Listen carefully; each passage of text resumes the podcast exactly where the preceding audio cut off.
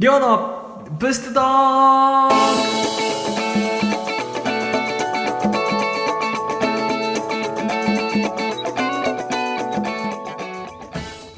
こんにちは、りょうです。えー、皆さんは家族、親、誰に似てると言われますか？あの、身内の中で位置づけは僕の仲良しの友達なんですけど、えー母方のおじさん、うん、おじさんが、えーコレクターであのガレクターを買っては自慢するんですけどそれに対してですね僕はいつも「これいくらしたのさ」とかですね言うんですけど、えーばあちゃんとお母さんと言い方同じらしいです。でもですね僕はですね似てないと思ってたんですよ。ずっと誰にも親にも似てないし兄貴にも似てないし、うん、誰にも似てないなと思ってたんですけどこないだですね、えーちょっとパーソナリティのちょっと一時応募の際に顔写真が必要になってですね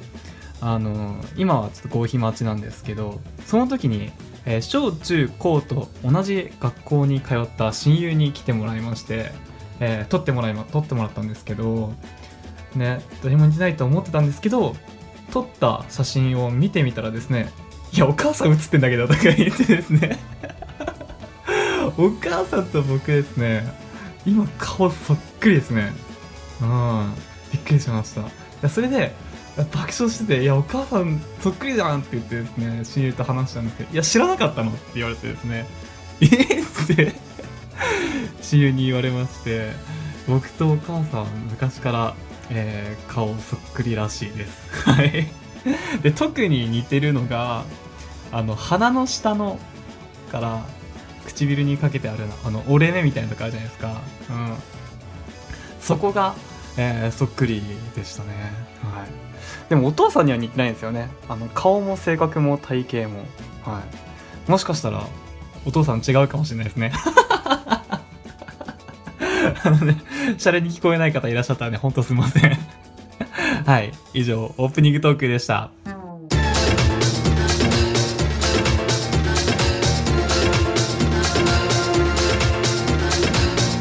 ラディキャスネット。えーそれでは、えー最初のコーナー行ってみましょう。就活突破方法。はい、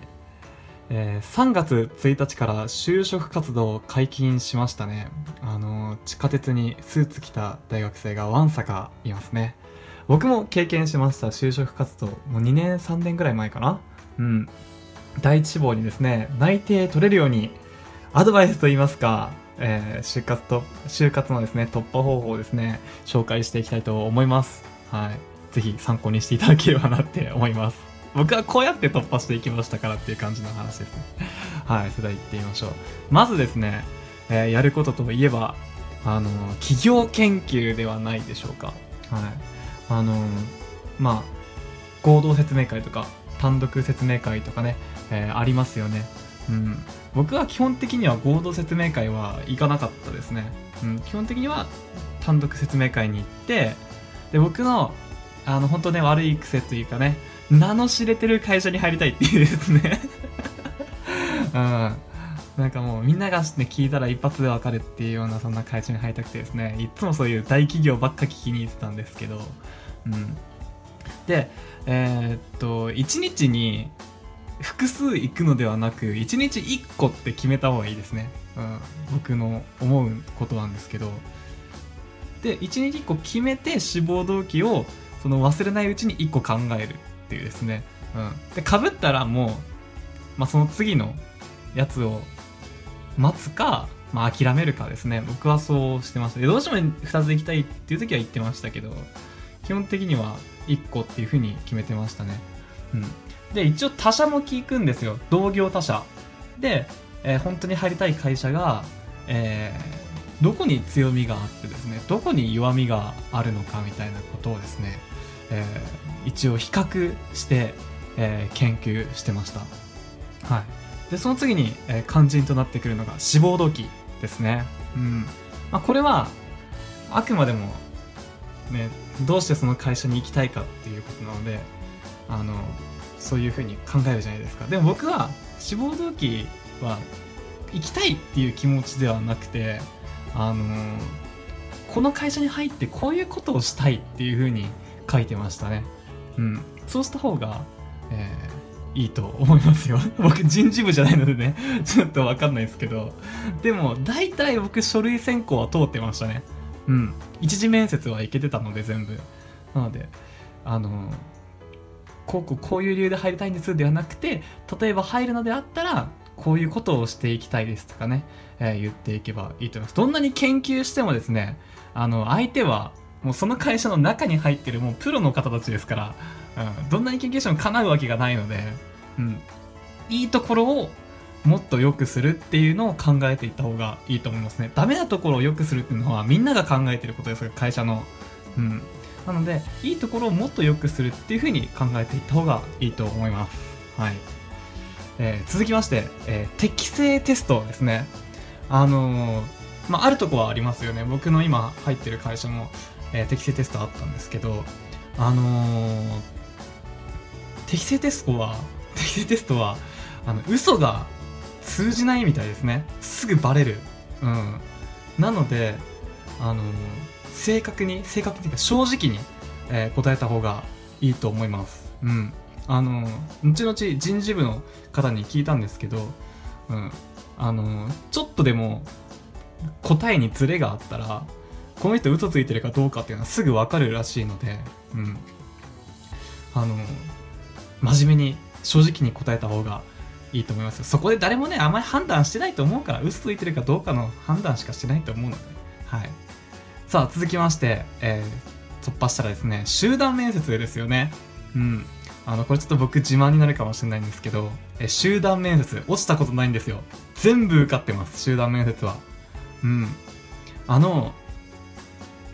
言う内容は、周りに合わせますね。僕何も考えないでいくんですけど、言う内容は本当に周りに合わせて、まあなんかそれなりのこと言って、目立ちもせず、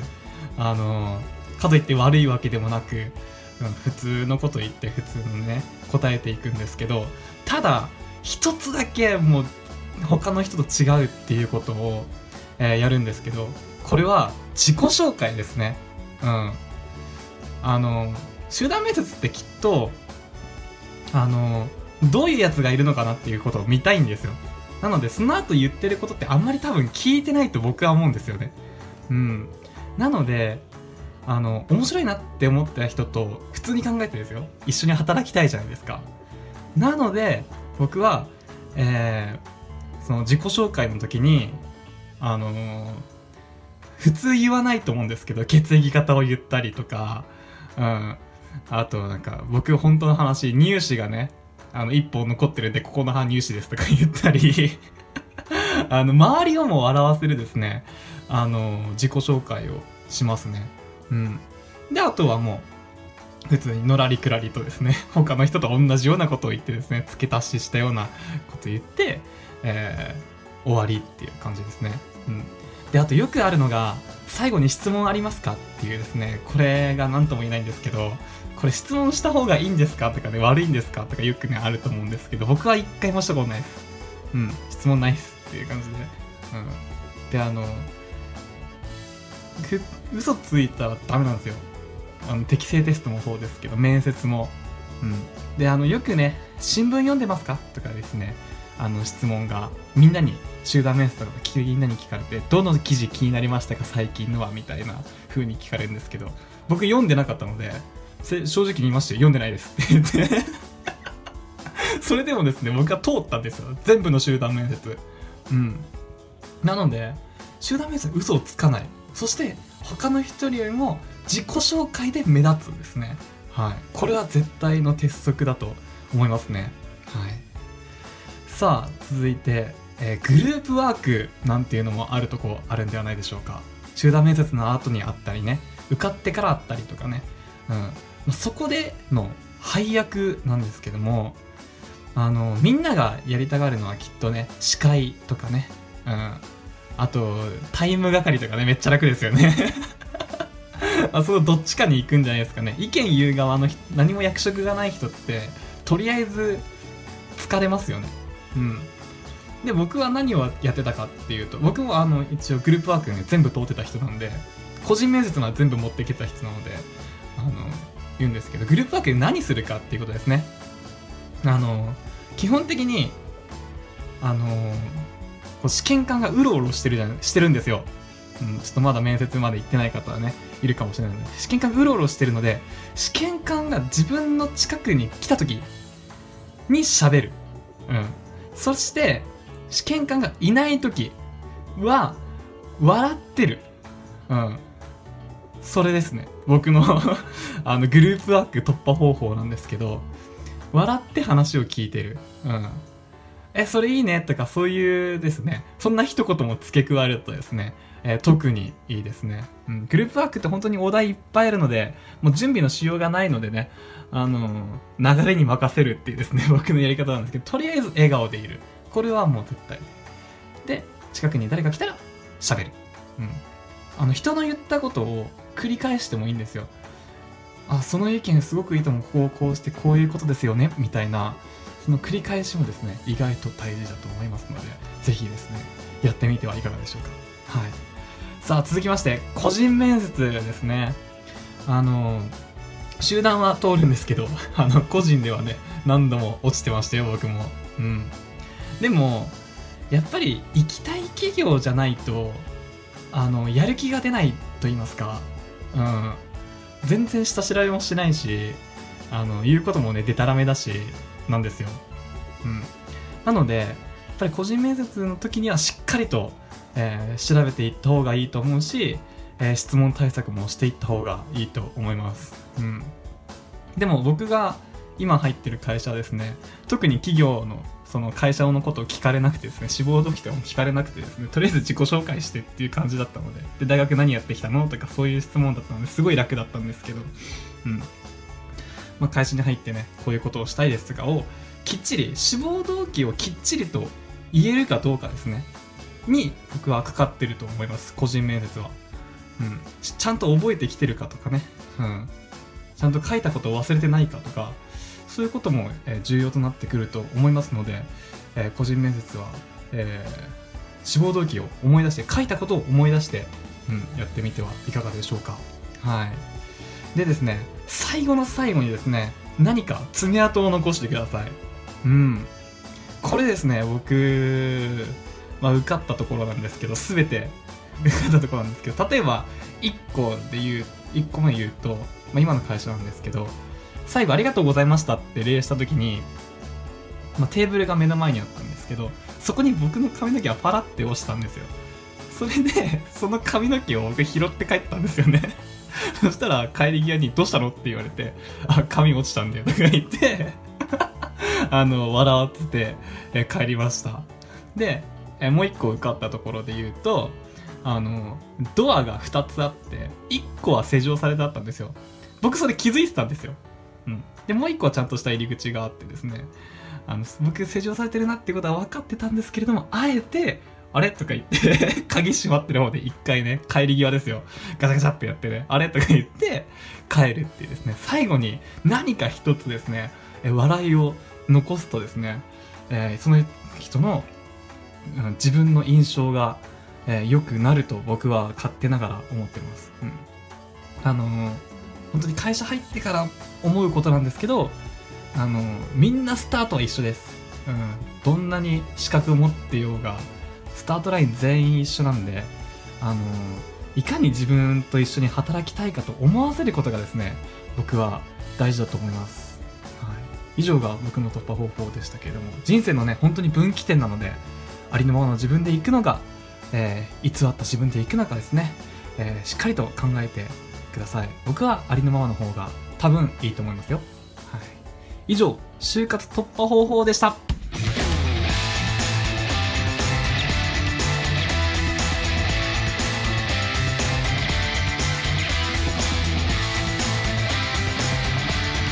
寮の物質ドッグさあ、えー続いてのコーナー行ってみましょう。久しぶりに帰ってきました。ゲームコーナー。はい、えー今回の、えーゲームなんですけども僕が人生で一番やったゲームを紹介します。それはと言いますと実況パワフルプロ野球シリーズ。はい。あのーまあ野球ですよね。野球のパワープロくんっていうゲームなんですけどパワープロっていうゲームですね。パワープロくんではないけどパワープロっていうゲームなんですけどえー、人生で一番やりましたねきっと。うん。もうなんトータルしたらもう延べ1年ぐらいいってんじゃないですかね。1年ずっとややり続けてるぐらい多分やってると思うんですけど、まあ、何をやったかっていうとですね基本的にはサクセスというですね、えー選手を作る、えーそういうミニゲームといいますかそういうイベントとかゲームがある そういう機能があるんですよ。で、えー今は変わりましたけど当時は、えー一番いいのが A 一番悪いのが G っていう A から G までみたいなのがあってですね。でそれを、まあ野球部のね人を格付けして僕が勝手にですよ。本当に申し訳ないなって思いますけど。勝手に格付けしてですね、えー勝手に作って、うん、そいつのそいつの名前使ってね勝手に作ってたんですけど、まあ、そういうのが楽しかったなっていう感じで、うん、で、えーちょっとね紹介していくと、えー僕が、えー初めてやったのがパワープロ11じゃないですかね。うん。もう僕が小学生だったと思うんですけど、えーこの時のサクセスが、えー種類サクセスっていうのは毎回種類がたくさん3つぐらいかな大体、うん、3つくらい大体あるんですけどその時にあったのが、えー、11工科大学、うん。まあ、パワープロ11の11にかけて、えーあった大学編の、えーサクセスの、えー機能とあともう一個あったのがですね、えー全日本編っていうのがあってですね、まあ全日本編が僕はすごい好きで何かというとパワ実況パワフルプロ野球シリーズの今まで出てきた歴代の敵キャラとか味方キャラとかが、えー全日本で集で集まって、えー一緒にですね、あの日本日本一じゃねえや世界一になろうやっていうですね、あのアマチュアでですけどねアマチュアの、えー日本一じゃない世界一になろうよっていうですね、えーそういうシリーズがあったんですよ。はい、でイレブン工科大学っていうのもですね面白くてあの野球部とサッカー部があの人数が足りないからお互いですね選手をあの貸し借りし合ってですねあの野球部なのにサッカーの野球のゲームなのにサッカーやってねあのシュート決めたりしてですねそんなんで能力上げたりしていくっていうですね、えー面白さもあったので、はい、本当に面白かったな。あの時のパワープロ面白かったなって今のパワープロ面白くないってわけじゃないんですけど面白かったなって思いますね。うん。で、えーそして主題歌なんですけども毎回ねいろんな主題歌あったりエンディング曲があったりするんですけどもパワープロ11の、えー主題歌がですね「えープライドっていうですねあの曲でして、まあ、YouTube で検索していただければねあると思うんですけどすごく、えー男の子であればですね胸が熱くなるようなですね、えーそういう曲ですのでぜひよかったら、えーオープニングの「プライド」聴いてみてください、はい、そして続きまして、えー実況パワフルプロ野球12ですね。うん。12もやってましたね。あの11に比べたらですねサクセスはあんまりやってなかったんですけれどもマイライフというですね自分が野球選手になったっていうその日から始めて引退するまでを、えーできるゲームなんですけどできる機能なんですけれども、まあ、それでですね、えー僕がやったことといえばですねこれも本当にねアホだと思うんですけど、えー王貞治の持ってる868本のねあの ホームラン記録をですね塗り替えるっていうですねこれバカですよね僕もね。あれを塗り替えたりですねあの打率をね10割にしたりとかですねありえないんですよこんな話は。でもなんかねこのロックオンっていうですねマシンに当たるですね、えーずるい機能を使ってですねあの10割打者やってねやったりしてたんですよね。はい。そしてあともう一つペナントっていうのもよくやってましたね。ペナントはそのペナントレースをやっていくんですけど、まあ、それの試合もできるんですけど基本的には監督業っていうか、うん、選手の育成とか、えー選手のトレードとかですね。新外国人を発見してくる機能とかをですね。そのだからパープロ12の、うん、ペナントっていうのは僕一番好きだったはずですね、はい、で、えー確かね10年か20年くらいしかできないはずなんですよ。で終わったらそのチームがセーブできるんですよね。うん。20年後のチームがセーブできてですね。で選手も年取ってるんですよ。うん。でそれを僕何回もやるそのチームでやり直してですね。あのほんとねなんでかわかんないんですけど僕金本智明がね、えーその当時好きだったんですよ。で金本智明がですねえなんとですね70歳現役っていうのがですねありまして。これ友達にも見せたんですけどもう何してんのって感じで。でもうオール G ですよね。能力はもう G ちゃん G ちゃんなんでね。オール G で、うん、でもですね怪我はせず144試合全て出てましたね。僕の金本は。めっちゃおかしかったですねあれは。はい。さあ続きまして、えー、1314飛びまして、えーパワープロ15ですね僕がやってたのは。うん。これ僕高校生ぐらいですかね。で、一番やった機能はですね栄冠9っていうのが本当に面白かったですね。うん。あのーまあ、高校野球の監督をやるっていう話で、まあ、15の高校生ぐらいなんで多分2010年くらいがスタートだったはずなんですけどうん。で2010年からスタートしますよね。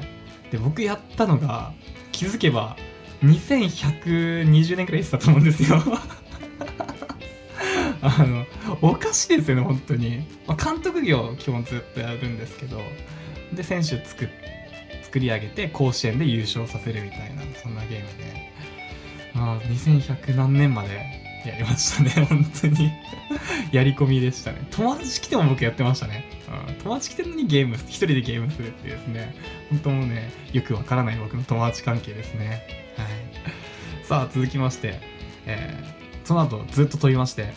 えー実況パフュープロ野球2016ですね。一番新しいやつですね。うん。なんか2017出ないみたいなんですけど、えー2016買いました、えー去年の、えー4月28日に発売したんですけれどもうん。4月28日に買いましたね。なんでこれ知ってるかっていうとですね僕4月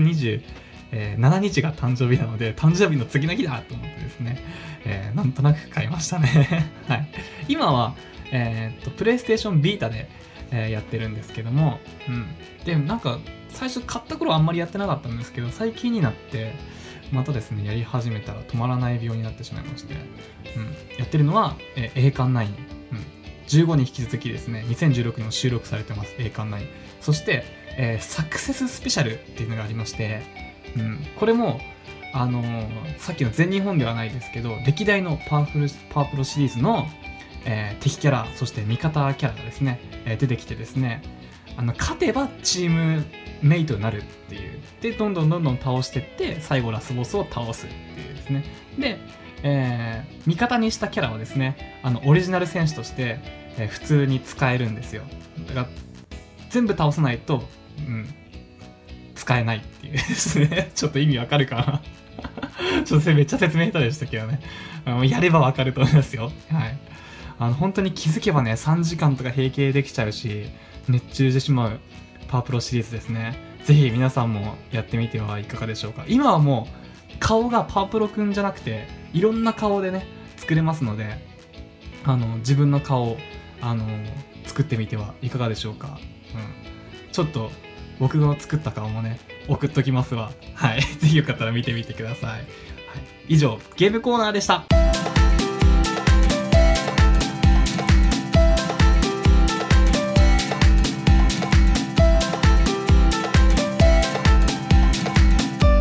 りょうのブストドッグ。さあ、えー続いてのコーナー行ってみましょう。前回に続いてそして前枠のコーナーに続いて、えー野球が続いております。2017年注目するプロ野球選手。はい、えー今回はですね西武ライオンズの、えー期待する選手行ってみましょう。まずは投手部門背番号15番大石達也選手。はい、あの僕この選手大好きなんですけど大学の頃からもう大石が大学の頃から知ってるんですけどもうフォームが独特なんですよね。うん。でこれちょっとねマニアックな話になるんですけど足をピッチャー上げるじゃないですか。左足。右投手なのでね。左足上げて下ろす時に手をこう広げますよね。うん。普通はあの体と平行にっていうか体のラインに合わせて手を広げて、えー肘を上げて投げていくんですけどこの大石達也選手なぜかわからないんですけどあの両手が体より後ろに行くんですよ。ちょっとこれねフォーム見てみたらね明らかに他の人とない方違うので見てみてほしいんですけどうん。あの両方とも後ろに引いてそして投げるんですよ、うん、投げ方的にはあんまりいいとは思わないんですけど僕はかっこいいと思ってしまってですね。で僕と投げ方がちょっと似ててですね。僕左手は後ろに入らないんですけど右手が後ろにグワッと引いてしまうんですよ。なので、えー、受ける人からすれば右手の位置が分かっちゃうんですよね僕の投げ方それと僕大石達也選手の右手の使い方ほとんど一緒なのでうんあのなんか共感っていうか そんな感じで、えー、好きですねで150キロを超えるストレートとあとですね、まあ、ストレートの伸びが1人だけ半端じゃないです。うん。特に大学の頃のね、映像を一回見てほしいなっていうふうに思うんですけど、まあネット上ではですね、あの、マジカルストレートと言われてる、えー、伸びなんですけどもね。はい。で、一昨年まで2軍でだいぶね、くすぶってたんですよ。あの、斎藤佑樹世代なんですけどね。うん。で、なんですけども、去年、防御率1.71。はい。これですね、低いんですよ、相当。で、今年はですね、やっぱりセットアッパーとして、あの、活躍してほしいなと思っております。はい。続いて、野手部門いってみましょう。背番号33番、山川穂高選手。はい。身長176センチ、体重100キロというですね、悪く言えばデブ、よく言えば筋肉質。はい。おかわりくん2世ともですね、呼び声が高くてですね、あのー、まあ、一昨年までね、あんまり出てこれなかったんですけど、うん、試合に出ては打てなくてっていう感じだったんですけども、昨年やっと、頭角表したと言いますかね。うん、14本塁打しましたね。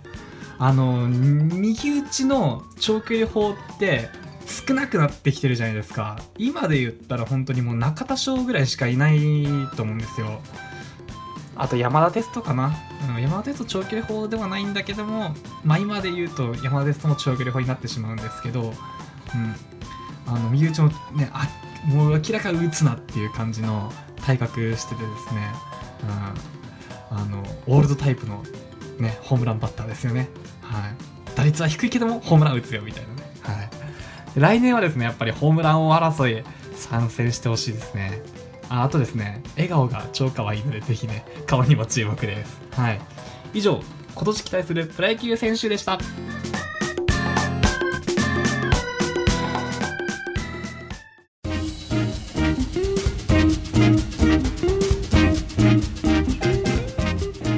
さあ、えー、終わりの時間となりましたけれど、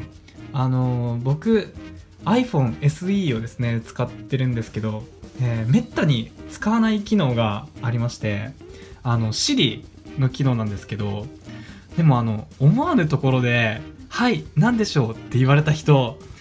あの経験ある人で多分少なからずいると思うんですよ、